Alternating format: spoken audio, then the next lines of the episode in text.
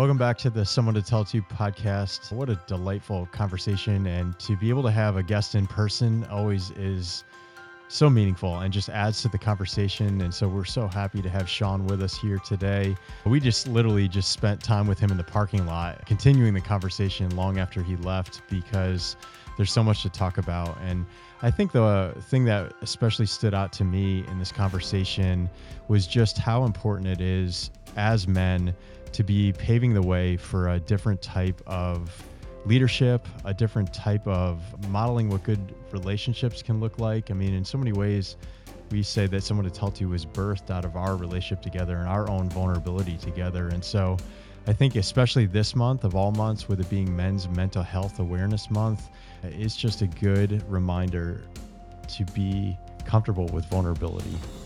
That's right we just again out, out outside in the parking lot we we continue to talk about this the the aspect of vulnerability and how many people are afraid of it. And you know we talked about the fact that we try to give people permission that we're permission givers to to be who they are to be authentic to be vulnerable. So we hope that you will like this conversation. We found it to be to be just fascinating and so important, particularly this month and particularly as men ourselves. So let's introduce you to Sean Harvey. Sean Harvey is the Chief Compassion Officer and founder of the Warrior Compassion Men's Studio and the Symphonia Facilitator Studio. He is actively involved and contributing to men's work communities around the globe and is passionate about helping men heal their wounds at a soul level to begin to love the truth of who they are. His work in personal, organizational, and societal transformation, inspired by 20 plus years of, of purpose, talent, and organization development, consulting, uh, combined with having served on the faculties of Cornell, New York University, Baruch College, City University of New York, teaching courses in the areas of leadership, management, and organizational behavior and change. Sean is affiliated with George Washington University's Center for Excellence and Public Leadership in Washington, D.C. His new book, Warrior Compassion Unleashing the Healing Power of Men, was released in September 2023. Warrior Compassion offers a roadmap for men's soul healing as a catalyst for systems change. Well, welcome back to the Someone to Tell to podcast. It's just so good to have Sean with us today and in person. So thanks for driving all this way to be with us. Yeah, my pleasure. Well, Sean, one of the things that we just love to do with all of our guests is just to ask. A, we think it's a, it's kind of a, we hope it's a softball question in some ways, but it's actually a really profound question, and it's just to tell us about yourself. Hmm. You know where I like to start, especially in these conversations. I'm a bunny dad. So I'm a rabbit educator. I've had 10 rabbit, bunny rabbits. And they were some of my biggest teachers around compassion. I remember on Christmas Eve volunteering at the shelter, and there were 25 rabbits. Now, they don't make a lot of noise. So being in the solitude, in, in, in the, in, the, in the quiet with these rabbits who are prey animals, so the reality is, the quieter I become, the more active they become. So being able to just adjust my temperament and be conscious of my temperament to be able to just connect with these these these little creatures, you know, and, and I say that because so much of my work is in the hyper masculine space, and I always think that this work around for men is about the the the the balance between strength and tenderness and so they've been my teachers around tenderness, compassion, listening, getting quiet. Who, who am I? I am someone, I, I often like to say I'm a, a man who's healing, who's here to help other men heal. And to not mandate or dictate or say I have the way, but to really offer an invitation to men to join, go on an inquiry to discover their truth and to learn how to love in a new way. So, Sean, you got a new book out, which we want to certainly do a deeper dive, but maybe for our listeners, obviously Michael and I had spent a lot of time researching and and and also reading your book on an airplane the last couple days. But just to for our listeners, maybe take take us back to your childhood a bit, which you read about earlier in the book. And and you actually, I think early on, you said that you have learned the most about masculinity from truck stops. Right. So tell us a little bit about that. Yeah, you know, I was I was supposed to be a third generation trucker, so becoming a a interfaith minister working with with working with men wasn't quite I think on my my parents' radar. My my grandfather was a he hauled steel for the big three in Detroit, and was a decorated veteran uh, in World, World War II, and uh, served directly under General Patton. My father drove mostly sailboats, but he hauled sailboats. I was a trucker for about 43 years. And my mom was a as an LTD. She was a lady truck driver. And so my father would take me out on the road from a very young age. So I was getting a sense of him, you know, and his views and and then I was in truck stops a lot. and so just kind of saying this is what it means to be a real man, you know, and that was my understanding from a very young age very blue collar, very masculine, work hard, and uh, probably more on the conservative side, you know.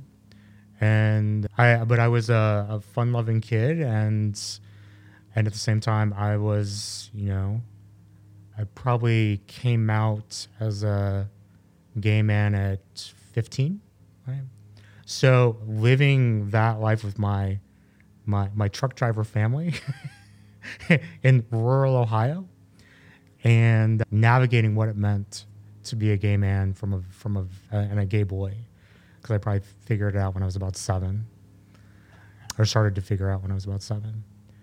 So I think my, my childhood was tough though because I, I think while my, my mother was very caring, my father wasn't always there.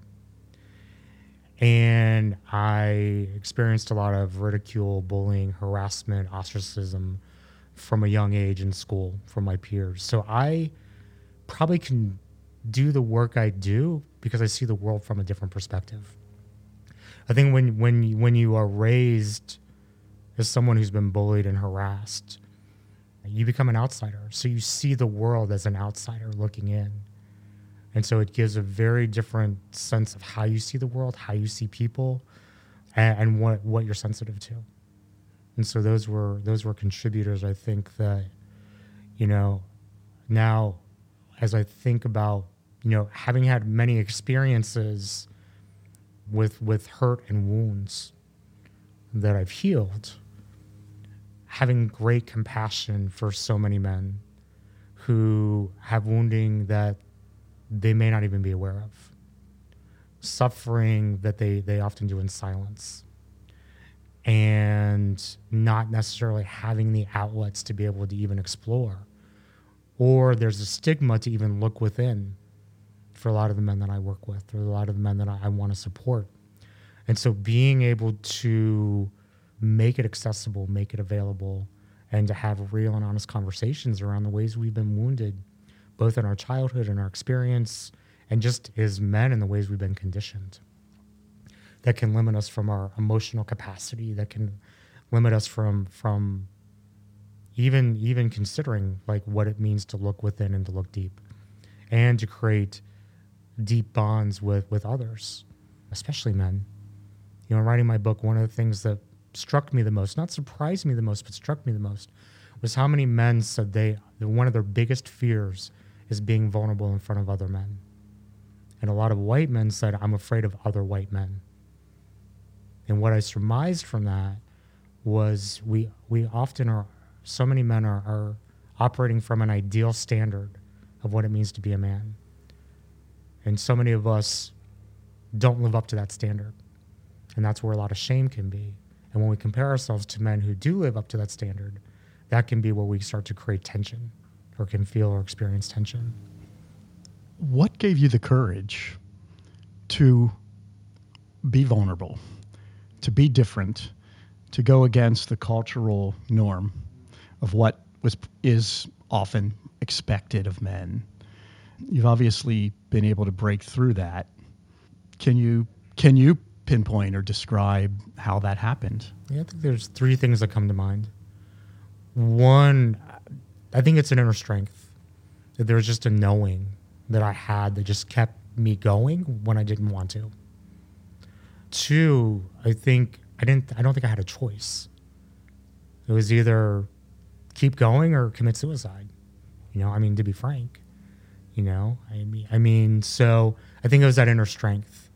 Important was I was surrounded by love in my family, and I think where where it started, and I write about in the book, is, is my grandfather. You know, my grandfather's part Cherokee, and and as a young boy, I remember three or four years old sitting. He would put out a cot by his bed every night and he would tell me the stories of Little Red Chief. And Little Red Chief was a Cherokee boy who was being guided by the elders and the, and the warriors in the community. But the message was always how to be a compassionate warrior. So, as gruff and as strong and as, as, as hyper masculine as my grandfather was, he would always show that tenderness to me. And then my father, he would always just on the road and, and would, would, would always balance strength and, and, and softness, strength and tenderness. So I think I had those models. I don't think I was conscious of it then. But I was, and my mother would do anything for me. And so I think I, I think part of it was being surrounded in love and with love. Part of it was just there was a knowing that and, a, and an inner determination. And when I came out, you know, my mother was so cool about it. And this was back in 89, right? This was a very different time. And being the precocious, I, I think for me, I always just leaned into service. You know, I was working on a teen hotline. For a lot of us, when you feel alone and you're trying to find value, for me, service was the way. And, and so some of it may have been self serving in the beginning, but as a way to find value. But flip side of it, you, you know, I, I, I, as I as I have grown spiritually, emotionally, and healed, and, and in my healing journey, you know, service feels very different from maybe where it may have started. But, you know, when I was 16, I started a gay and lesbian youth group for the city of Dayton, Ohio, which still exists today, 30 something years later, serving all of Southwest Ohio. And now when I look back and every decision I've made in my 20s, in my 30s, when I would follow money, status, title, anything that would like feed my ego, I would fall flat on my face in six months. When I would get quiet and, and look within and ask myself, what was that about that thing I loved doing, creating that organization at 16? And it would always bring me back to my my commitment to service. And when I would follow that path, things would just blossom and open. And so I think it's the combination of those those three things. I find this to be very intriguing and fascinating because as as as a boy, also as a as a grown man now, uh, I never felt as if I would fit in with other with other boys or other uh, even sometimes other men, and, and it had a lot to do a lot to do with my size. I was always the smallest kid in my class, always teamed up with the girls, just because I wasn't I was small, and that uh, that had an effect. And interestingly, service is what I also was led to when to be in service because to, to help and I I've never I never thought of it that way until you just talked about that. But that was always important to me. And and to be of service is is is extremely important. It's why we do what we do. And you know, it's what I want my legacy to be. And so the fact that you had a similar yearning and bent toward doing that and and being part of that is that is just fascinating to me. You know, it's it's interesting. So a, a minister of mine, uh, my my home church is in New York, at Marble Collegiate Church. and my minister once handed me Parker Palmer's book, Hidden Wholeness. And we started talking, and, and one of the things we said was, you know, this is important for so many folks, especially those that are committed to service. And we talked about social justice warriors and how many are, you know, come into social justice from a place of wounding, But what's essential is to is to then transition and, and do the healing work. Otherwise, we're bleeding on everyone in the process in our pursuit of justice or our pursuit of service. And so, how important it is to to be on the journey of healing and, and, and awakening and, and spiritual awakening, to be able to then, you know, recalibrate and relax the ego, so we can truly be of service, and we can truly be in a transcendent place beyond ourselves and our and our needs and our unmet needs and really be there to serve others unconditionally from a place of unconditional love. I know in one of the interviews I was listening to in the last week, you had talked about the difference between woundedness and brokenness. And I think that that would be really helpful for our listeners. It was very helpful for me to make that distinction because here at Someone to Tell To, I mean, we we do our very best to simply value people and to look look at people not as broken human beings, but just as human beings. And there's a big difference there. And so we'd love for you just to talk a little bit about the difference between woundedness and, and brokenness. You know, I think we we we are a society that pathologizes and looks at what's wrong with someone, right?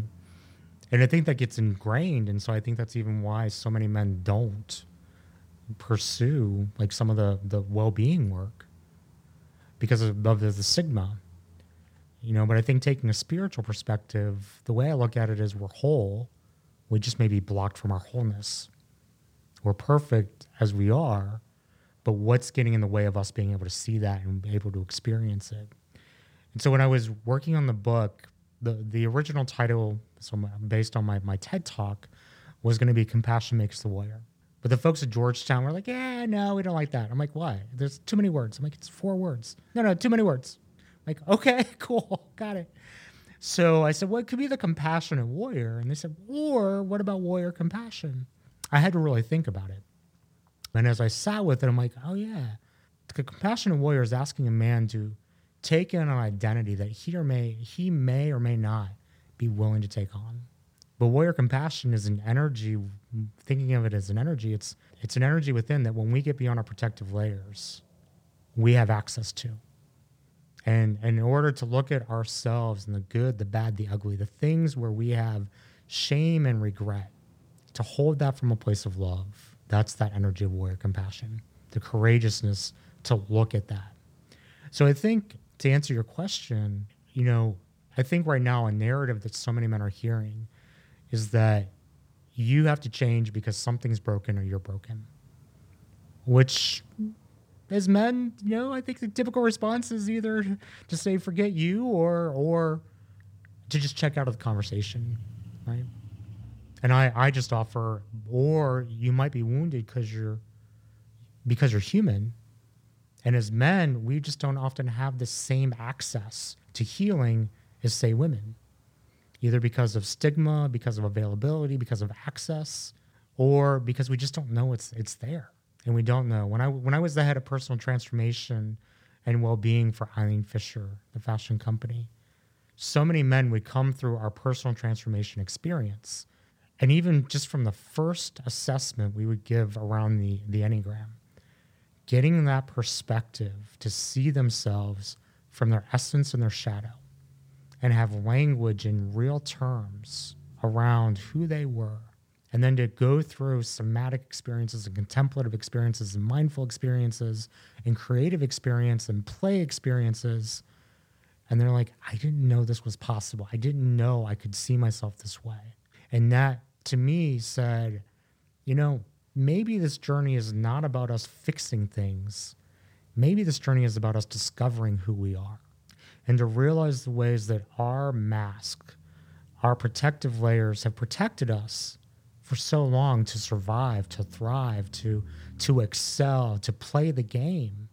And maybe the real courage and the real healing is to be able to look at and honor our own journeys and honor the ways we have been divinely designed to be in this world and contribute in this world.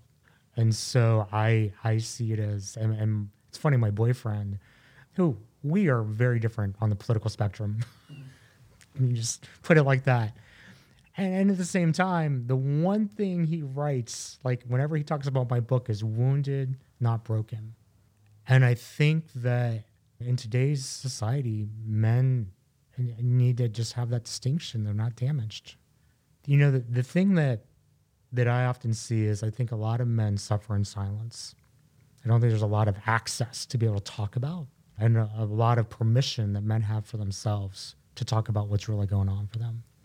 And, and I think a lot of it stems from disconnection. I think a lot of it stems from over intellectualization. I think a lot of it stems from overprotection.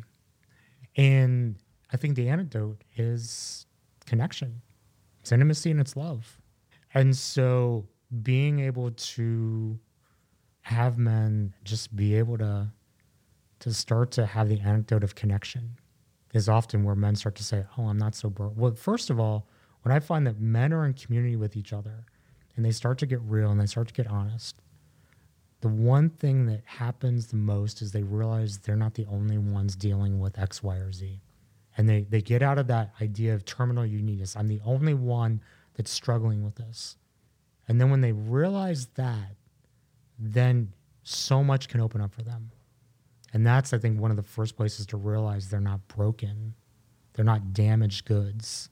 It's, an, it's a place that offers men hope one of the things that's most important for us to do when we're listening to someone, when we're being supportive of someone, whether it's uh, male or female, is to be able to tell them, for for them to be able to recognize that they're not alone, that they're not the only one who feels this way or has had this experience or is is is scared of a of a certain thing or regrets certain action, and that is there's there's almost nothing better sometimes than to remind someone and have them grasp it that they're human. they're simply human and they're not alone.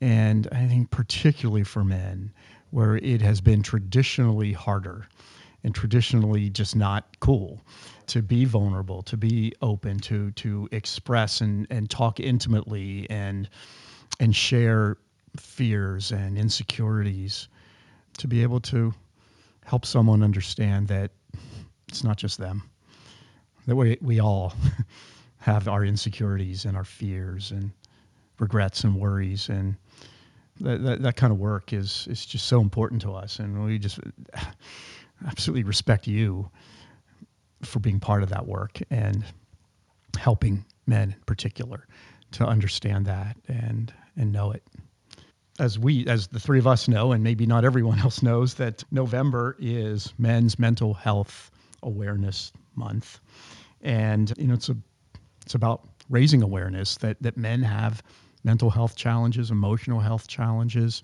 and therefore often relational challenges because of it. We found a, a graphic recently that that says this, and it says men cry, men have panic attacks. Men have insecurities. Men self harm. Men have eating disorders. Men go to therapy. Men have, you know, just have trauma. Men have body image issues. Men are abused. Men deserve support. Men feel things. Men need love and care. That's just beautiful. What would you like to say about that? There's a there's an organization. It's on LinkedIn called Hacking HR, and they're they're putting these memes up every day. So I, I saw that meme, I think yesterday or this morning, and they they invited me to speak, and they had a number of different topics around anxiety, around vulnerability, around mindfulness. And there's like, just pick one. I'm like, eeny, meeny, miny, mo, right? I checked in with myself. I even checked in with my boyfriend, and I said, I think the one that's at the heart of the issue is the one that said, from isolation to connection. You know, I think so much, so much of that is for so many men is being in isolation. And I think even in our world of social media, we have such a level of faux intimacy and not the real intimacy that is needed, that's essential. for that human connection. I have another thought too. What I was saying to someone the other day was, it's because a lot of my work is with police, military, and I often say I do culture work in hypermasculine systems and cultures. And I think one of the things that I think is important is to be able to talk about a changing world, to be able to talk about healing, but to talk about these things in a way that don't emasculate men in the process. I think two things are, are what I've what I've noticed for so many men. You know, masculinity is this thing that's out here. Yet for so many men, they have internalized it as a reflection of them. So as we talk about masculinity, we name it things like unhealthy or toxic masculinity. They're often taking it as a personal attack on them versus no, no, no. It's this thing out here that has nothing. It's that you're in relationship with, but it's not you. And so I think part of this work is why it's challenging is so many men have have taken it on as their identity. And I think part of the work is to help them see this isn't part of their identity; it's part of something they're in relationship to. And then second is to really explore what emasculation looks like for men, what it feels like for men. And and one of the things you were saying that I that was coming up for me earlier, another part of this work is not just to be with men's emotions, but to also be with men's shame. And I think that is a powerful emotion that says, again, it's taking on the identity of I screwed up. No, I'm, you know, and the difference I often see is I screwed up is one way to look at it. But the shame spiral goes to I, I am a screw up. And when we internalize those messages, and I think for so many men, it's where men are coming from a place of shame that that's what we, we want to hold. We want to help them hold and help them distinguish and help them to start to move away from the places where they feel shame. And I think that's where it comes in from a place of community and being able to to desensitize themselves and, and destigmatize and start to just allow themselves to kind of come into their own. And, and to to be able to be free to express from their masculine from their feminine to express their creativity to express their emotions and that i think that's where true liberation liberation for men comes from. And at the same time being able to hold the masculinity that they value but in healthier doses and also balanced with you know, maybe some of the softer aspects of love, being able to have more access to to love, compassion, to empathy, to connection, to intimacy. So I think it's it's it's helping them find more of a, a balanced view and expression of themselves. Yeah, I'm glad that you went there, Sean, because I know in your book and in, some of your other interviews, you talk extensively about this idea of unconditional love and how that is the antidote to a lot of this shame and self hatred talk. Could you maybe for a few minutes talk more about that? You know, how unconditional love manifests itself in these relationships and how that helps us overcome a lot of this negative self talk. So I think the, the most clear moment for me when I when I said, Oh, this is unconditional love. So I came out to my mother at 15. I came out to my father at 27. I didn't talk to my father for another 14 years after I told him. And it wasn't until his last year of his life that we reconnected. And it was one of the most awkward reunions where my father couldn't even hug me, but he shook my hand nervously. And the first day we met, met up again, he talked incessantly for five hours to not have to ask me a question because of, he was afraid of finding out more about me. The next day, I saw him again. He softened a little bit. He gave me a hug this time. But then, four days later, I'm on a train station in New York and get a call from my dad. He's like, So, how long were you and Matthew, my ex, how long were you guys married? I'm like, We weren't married, we were domestic partners. But we were together seven years. He's like, oh. And he said, well, son, I'm not, I'm not judging you, but I, I, I just, I just can't condone your life choice, and you're going to hell. like, all right, cool. That's where we started, right? So I sat with that, and struggled. I, I, I sat with that. I sat with that in anger. But the door had been opened, and so my father started calling me on, a, on you know, trying to like reconnect, and I was like, "Forget you," right? And then and then I started to like, I'm like, all right, fine. He keeps calling. I'm gonna take his call. And then I've said this story so many times and still still gets me. so started taking his calls. And then I asked myself at one point, it's like, Sean, you have a choice right now. You can either stay in resentment or you can lean into love. What do you choose? It's your choice. So I leaned into love. I said, I'm going to lean into love. And I started taking his calls and we started having conversations. It was still awkward at first. And then one day we were talking, and my dad's, this was during the 2016 election, right before it. So my dad keeps like giving all of his talk, his political talking points, and I just keep challenging his talking points. And and at one point I said, "No one," and he starts laughing. I'm like, "Wait, wait, wait! No one ever challenges you on your BS, do they?" And he's like, "Nah." I'm like, "Huh? You know I'm your son, right?" It's like whatever you throw, I'm going to throw back harder because I'm a better version of you. You know how, how this works, right? And in that moment, he's like, "Yeah, I guess." And I and I I moved in that moment from being his gay son to his son, and that was the opening of our, our of our relationship. So the next a couple conversations later, I said, "You know, I want to I want to just take you back to that one day when I was on a train station." And you said X, Y, and Z. I said, let me break down for you. And I gave him like four levels of the impact that had on me. And in that moment, he said, "Oh man, I didn't realize I was. I, I didn't realize that. Uh, I apologize. I'm sorry." And that really, I think, then forged us going into a deeper and deeper relationship. And then we, and then I said, you know, and his wife was, was very mean to him. And I said, does your wife have anything nice to say about you? Because all I hear is she beats you up. And he, and and, and as he was describing it and answering, I was like, wow, he is, he is living his own karma he's made certain choices and he is getting beat up on a daily basis, emotionally beat up on a daily basis by his wife. And so the next part of this was I, I don't have to hold resentment. I can I can just forgive. You know?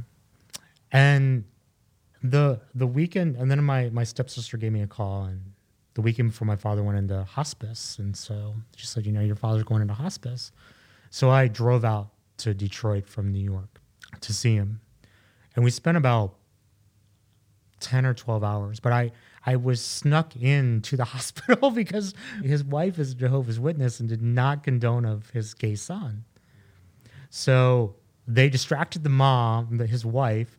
The nurses protected me, and then I got to spend some time with my dad. It's very strange. And so I that day though, at one point, I talk about this in the book. I said, you know, what what advice would you give your only your only son, your only child, biological child? And he said, in his way, son, don't get your powder wet, or keep your powder dry. But I always hear it as, don't get your powder wet. So what are you talking about, my powder? He's like, your gunpowder, son, your gunpowder. He's like, don't don't let anybody extinguish your flame. Be proud. I want you to be proud of who you are and what you are. Don't let anybody diminish who you are, what you are. I'm proud of the man you become, and I love you. So took that in. was you know that that to me was a year of doing the work, and that was a year of me doing my work, and, and a year of me just being being loved for my dad. But it wasn't until the next day that I I really got it, and I can still see it in my head he asked me if I would feed him because he couldn't. He didn't have use of his. his he, could, he didn't have strength in his arms. So here I am, like feeding my father, like pudding, and taking such care. And it was in that moment that I realized, oh, this is unconditional love. And so when any, whenever anyone says that what I do is impossible, I always think back to to the heart shift that my father had and the heart shift that I had. I think in so many of our initiatives that are heart based, we still take an intellectual view. And we're trying to fix this thing versus shift our hearts And I think the magic is when we shift our hearts. And so, to me, the unconditional love, many of us have learned love with conditions. And, and if, if, if, if you're a man who, who isn't in touch with your emotions, it becomes very hard to understand what love is. You have a you can have an intellectualized idea of love, and it can be bastardized by love with conditions. I think the real journey for us as humans is to move from that intellectualized idea of love with conditions to the visceral experience of unconditional love. So when I'm asked, how as a gay man I can work with white nationalists and far right extremists and men in hyper masculine environments who may not like me, who may hate me, or who may want me dead. And I say, because I've done my work, I'm able to see these men in their humanity, and I can love them in their humanity. I don't have to like their views. I can hate their views. That doesn't mean I hate them. That's a distinction I think we need in America and, and in the world right now. Is we don't have to like the views, but doesn't mean we don't like the person. But I also know that for so many men, these views come from a place of faulty teaching and toxic conditioning, which can lead to a life of suffering that we never talk about. And so I often say, you know, I don't. It's not that I, I don't. I don't like to say I meet men where they are because that that suggests superior. Like i I'm coming from a superior place, and I don't think that's right. I think the reality is I've I've gone through the the the muck and the dirt like any other man in my wounding. I've been homeless. I've struggled with sex and drugs. I've I I have lost jobs. I've been on the brink of bankruptcy. I mean, I've I've definitely my wounding took me to really dark places. And my my healing is taking me to very bright places. And so I often say, and I think that, you know, coming from that place of compassion, I, I meet men in their suffering. I listen for their yearning and their deep yearning, even if they're unconscious of their yearning and I offer hope in the midst of both. Thank you for listening to the Someone to Tell It To podcast. Wonders Found Thrift Shop is proud to be one of its sponsors. Wonders Found is an all volunteer run thrift shop begun to support our mission team as they rebuild homes in disaster areas. We support local missions, people experiencing homelessness, veterans, and children and youth outreaches. We also provide clothing and household items to families displaced by fire or flood. You can learn more at our website, wondersfound.org, or stop in to see what wonders you can find at 7810 Allentown Boulevard, Harrisburg, Pennsylvania. We hope you enjoy the rest of the podcast. I want to read this quote that we use in our second book, uh, Moved with Compassion, and it comes from Meredith Grey. And she said that people have scars in all sorts of unexpected places, like secret roadmaps of their personal histories, diagrams of all their old wounds. Most of our wounds heal, leaving nothing behind but a scar, but some of them don't. Some wounds we carry with us everywhere, and though the cut's long gone, the pain still lingers. What would you want to say to those of us that still feel like the pain is lingering? I think it depends on the wound and how you're holding the wound. And that it's it's it is a journey of that requires time and patience. I think the the the oppor- the place that a lot of folks can go is to a place of darkness from those wounds. I think knowing that we're in our in, in the wounds, especially for for men, is to make it okay to ask for help and just surround yourself in love. I remember when I was in a 12 step recovery program when I was like 27.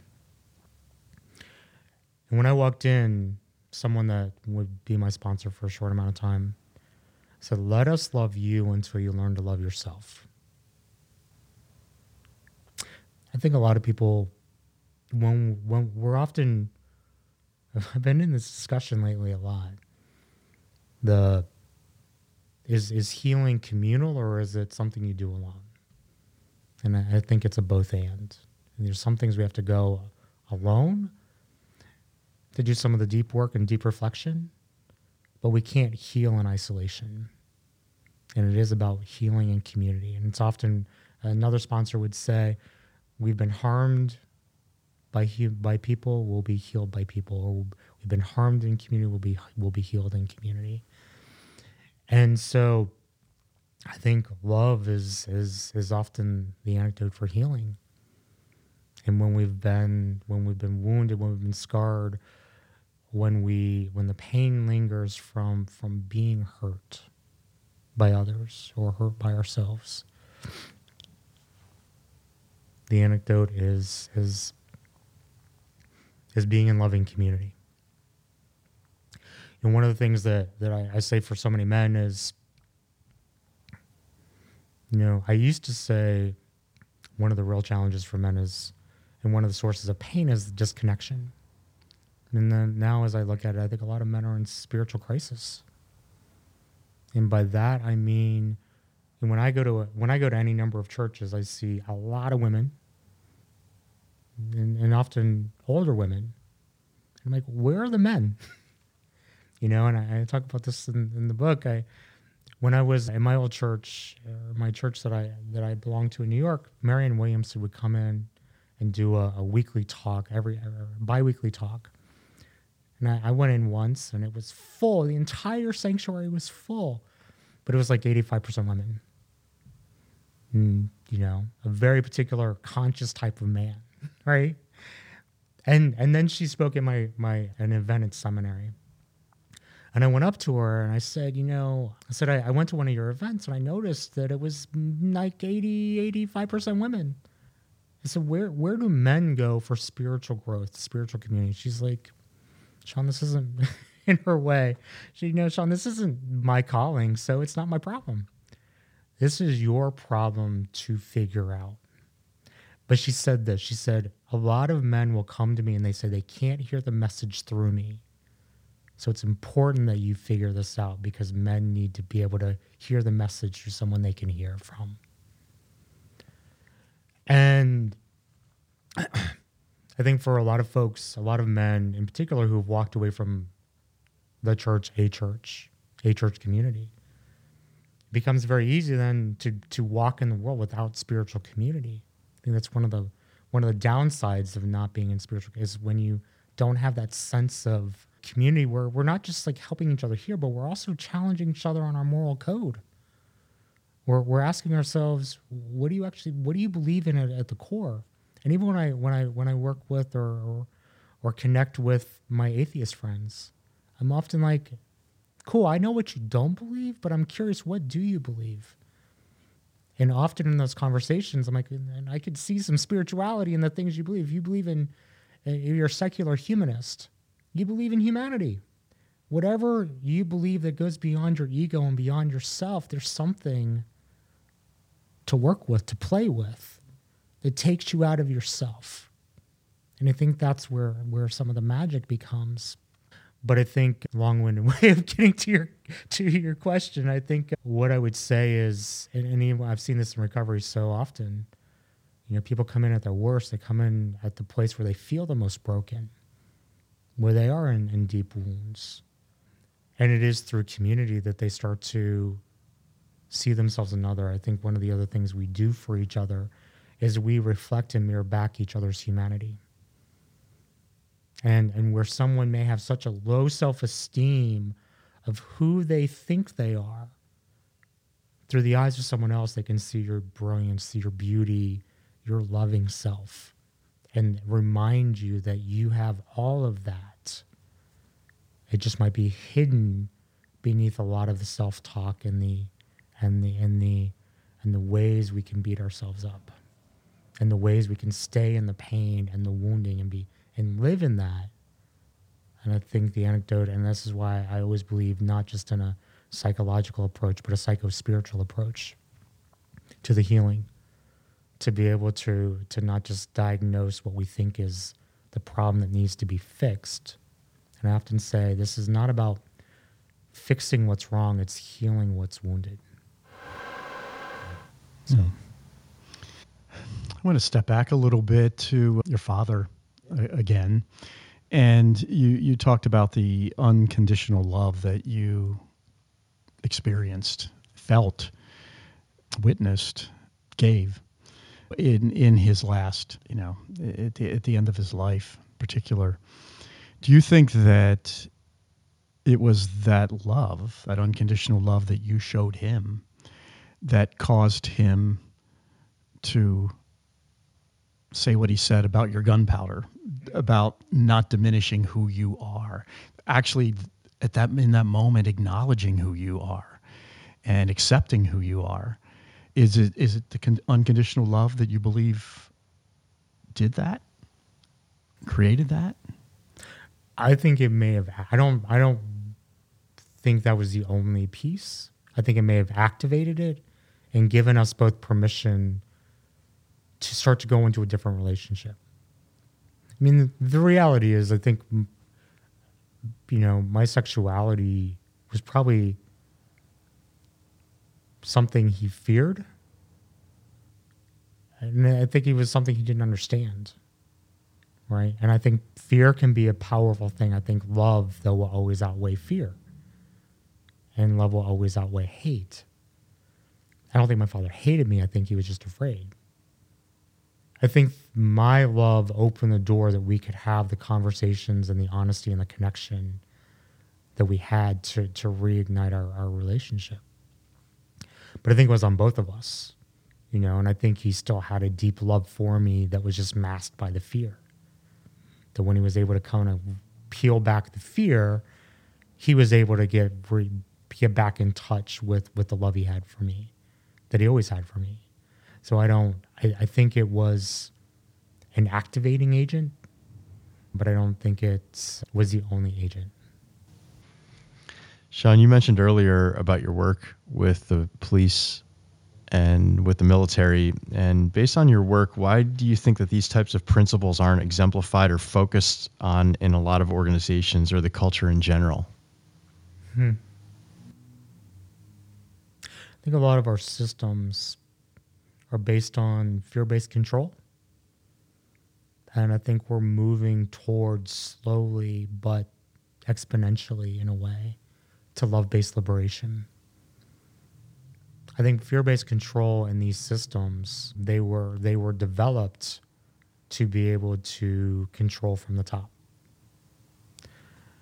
I think they they they you know when you look at a lot of organizations, we're just starting to bring emotions, emotional capacity, emotional intelligence. I don't even like the word emotional intelligence because it's it's still it's still intellectualizing and rationalizing emotions versus just bringing an emotional expression into organizations that allow for true authenticity of where people are. I was just doing a, a project for a client and and I just remember bringing in the word vulnerability. And not that it was triggering for so many to talk about vulnerability. The culture didn't allow vulnerability because it was all about image and, and perfectionism and analysis and intellect. So those things we valued. And so I think we've we've established a values based. I mean, you know, it's for so long we've talked about in a very dualistic way the analytical skills are hard skills. The emotional skills are soft skills. I think what we're realizing is no, they're not soft skills, they're universal skills that are essential for anything to, to be able to make anything really happen. You know, my, my background by training is as an as, a, as an organizational change management person. Everything about change management you've got the vision, you got the strategy, you've got the goals, you've got the outcomes, you've got the direction, but it's the emotional connection and the intimacy and the and the authentic connection. That's what actually allows the change to be implemented and executed. And why we see so many change initiatives fail is because we we we we over we we take an overly analytical approach and put everything into a spreadsheet without the the flexibility for the human condition to come into the into the equation. And that from from that perspective it creates a lot of a lot of frustration and a lot of cost overruns and a lot of projects that either fail or or miss their deadlines. And so i think if we can be realistic about what does it take for for individuals for leaders for for teams to be able to to bring a different level of transparency real talk authenticity uh, and connection. You know those those will then help organizations thrive in new ways. Because then you're going to get a better sense of of of innovation and the best thinking and it becomes very difficult for folks to bring their best thinking when they're operating from fear of perfectionism or fear of compet or, or being hindered by competition out of ego when the ideal is we're going to work better if we actually know how to collaborate where it's a true give and take. And so I think these things are, are what I often said this is the lubricant to actually make your change initiatives work if we put the investment into it. And so I think our organizations, we've not been conditioned this way in organizations. Our business schools don't teach this. Our, our leaders don't necessarily practice this. And again, going back to healing, what I often see is you have a lot of leaders and change agents who are still operating from wounding, so they're still operating from a fear based perspective. And, and I often say this work is about the dance of the ego, my, my need for control versus my permission to let go.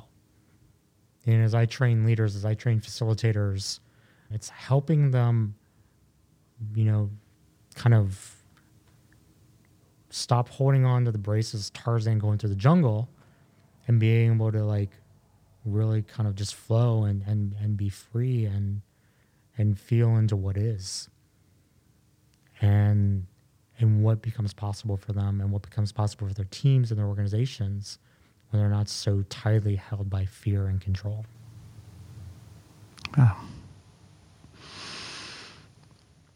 In the work that we we attempt to do in business and organizations, we find that there is that there is that resistance to some of the particularly the emotional component of this, and we I think we struggle all the time with how to message it, how to break through in in so many ways, and we're always thrilled when we can, but always frustrated when it doesn't happen.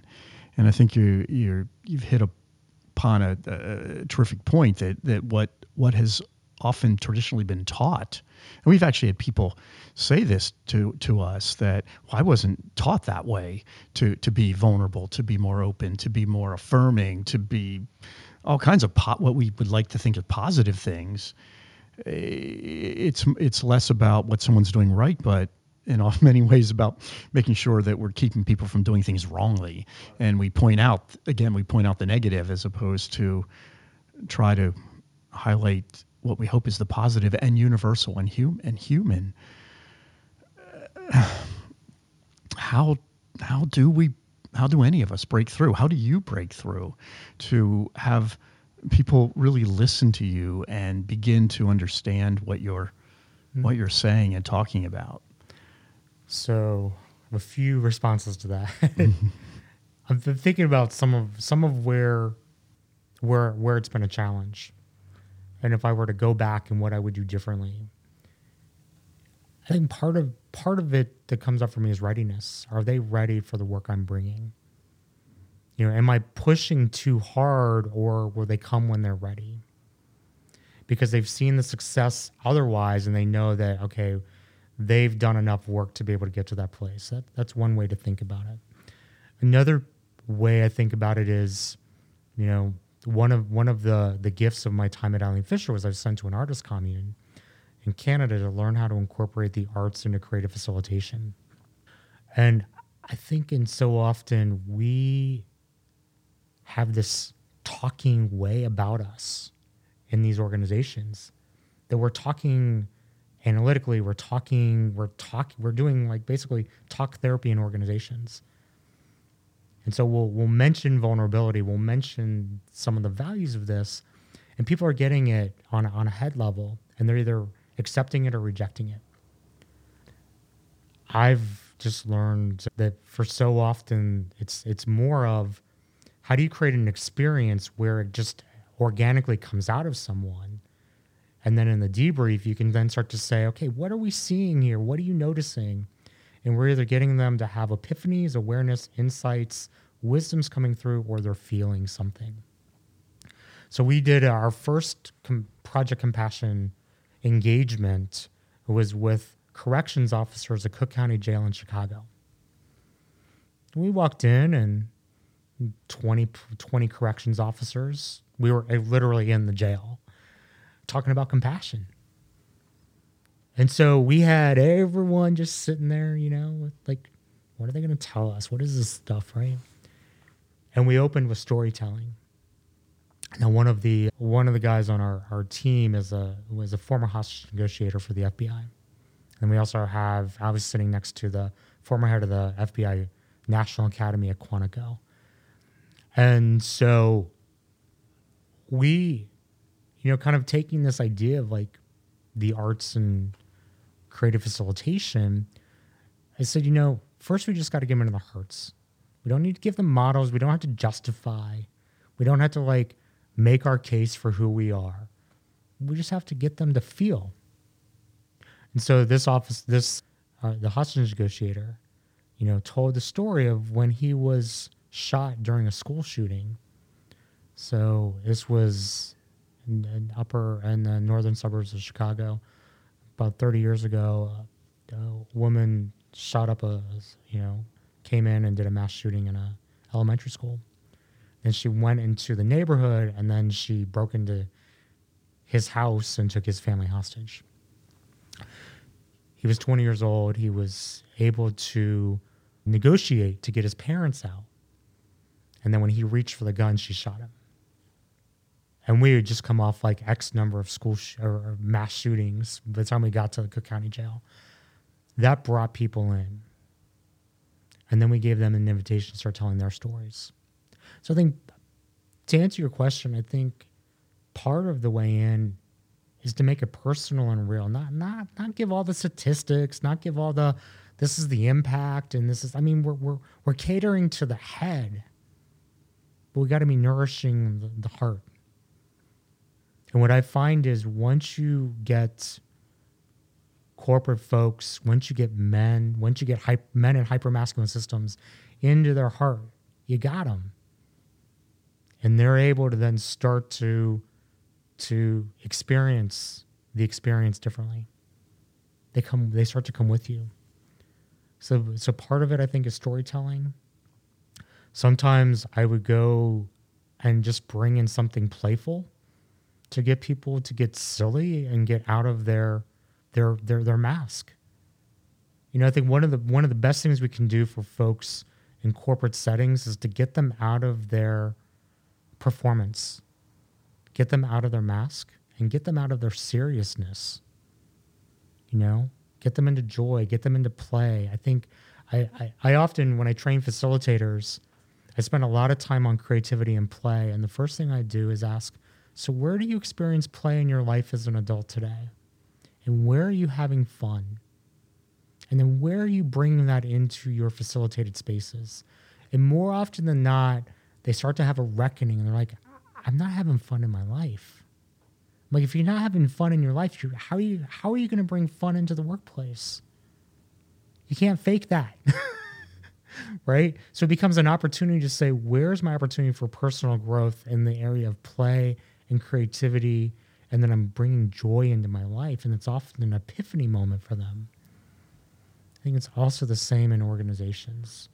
You know, what is our belief system? And so for me, I don't walk in thinking, oh, I'm going to talk to a bunch of leaders who don't want to hear me. I'm like, I'm going to come in and talk to a bunch of humans that are yearning for X, Y, or Z. Let's speak to that and then we could talk about our agenda and compassion and our topics. But first, let's just bring them into the conversation, invite them into the conversation. You know, one of the things, like I said, majority of the folks that I work with are conservatives on the right wing, uh, and I'm a queer progressive New Yorker who, who works with these folks. What what opens the door for so many of these folks is one when I when I connect with them, they're often expecting a fight. They're often expecting that I'm going to wrong them, I'm going to rationalize for them. I'm going to bring my agenda or I'm going to expect to convert them to my agenda. And I do none of that. I just witness them and I'm, I get curious. I'm like, oh, tell me about this. I, I and what, what, what we find is that they start to say, you know, wow, I, I, you're, you're not what I expected. And I'm non threatening. And I'm just witnessing them. I'm just I'm just letting them be them without any agenda. They have to be anything other than they, they are.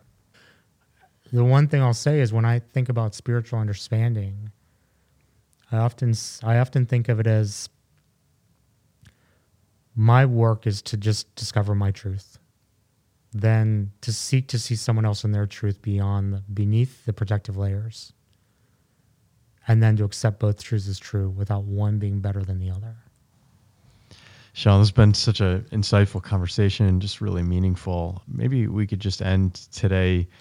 Where where are you finding fun in your life right now? what makes you come alive? Well, he's a three year old German Shepherd. so I, you know, it's funny. I I been with my boyfriend, not who I expected to meet, not the life I expected to have now, and I, I when I moved to Philadelphia, I had this vision. I was going to be in Philadelphia. I was going to be in the city and continuing to live in an urban, like an urban existence. You know, now I'm on five acres of land across the street from Valley Forge National Park with with my boyfriend and a three year old German Shepherd, and it's different than a bunny rabbit, who actually sees Jim as more the the dad, and I'm just the the playmate to, to throw balls and and so I think being able to just have this this this animal that that all all he wants to do is wants love and wants play, right? And I you know I gave a talk. I did a I did a book signing a few weeks ago, and it was the first time where I realized I'm like, oh whoa, if we're here, the dog's back in the crate oh no, we have to go back. Like I woke up three times in the middle of the night going, the dog's in a crate. And so after I'm like, after we're we're not gonna stay. We're gonna like after breakfast, we're gonna go back, let the dog out. And so I didn't realize how much of a like that responsibility. I didn't realize the amount of care, the amount of just again unconditional love. And that even in my most serious moments or in my most intellectual times figuring out X, Y, and Z, the moment that this dog walks over to me and like sits on the, I mean, it, it just brings pure joy. Hmm. Sean, I think we could sit here all day and have this conversation with you. It's fascinating. Thank you for everything you've shared. Thank you for who you are. Thank you for what you bring to the world, the gifts that you share, and the enlightenment that we know you are bringing. And that, that means a lot to us because I think we, we we're, we're partners in that same that same kind of work, and it's it's really important to us. And we're so grateful that it's important to you too. Yeah. So thank you for being with us today. Yeah. Thanks for having me. Been a pleasure.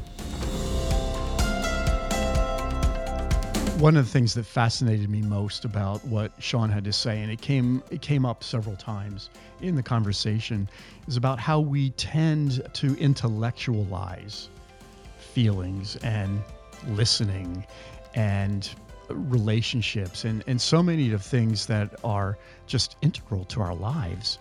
And you know what Sean was saying that I, I really found to be powerful is that we can't simply intellectualize we have to feel. We have to dig deeper in, into our spirits, into our souls, to truly to truly have transformational change, to heal ourselves, our own wounds, our relationships, and well, we'll make our lives much better when we do. I was just reminded many times in that discussion of the numbers of men who have reached out to us over the last 11 years of Someone to Tell To's history. Men, uh, for example, a World War II veteran who has actually been on the podcast many, many years ago, holding something inside for 70, 70 years. years.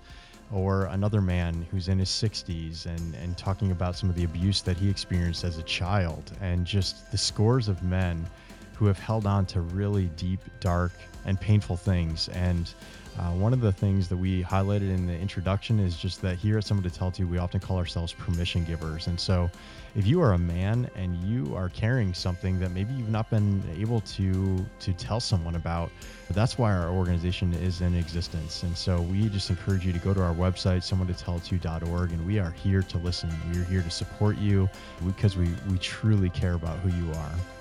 And thank you, as always, just for supporting this journey with us, to being being a part of this journey with us. Uh, you, as listeners, are just as much a part of these conversations as we are. We're the ones guiding and maybe facilitating the dialogues, but we hope that you feel a part of this community with us. And so, as always, just we encourage you to go to our website, someone to tell to learn more about our work and and also to follow Sean Harvey's work. You can find him on LinkedIn.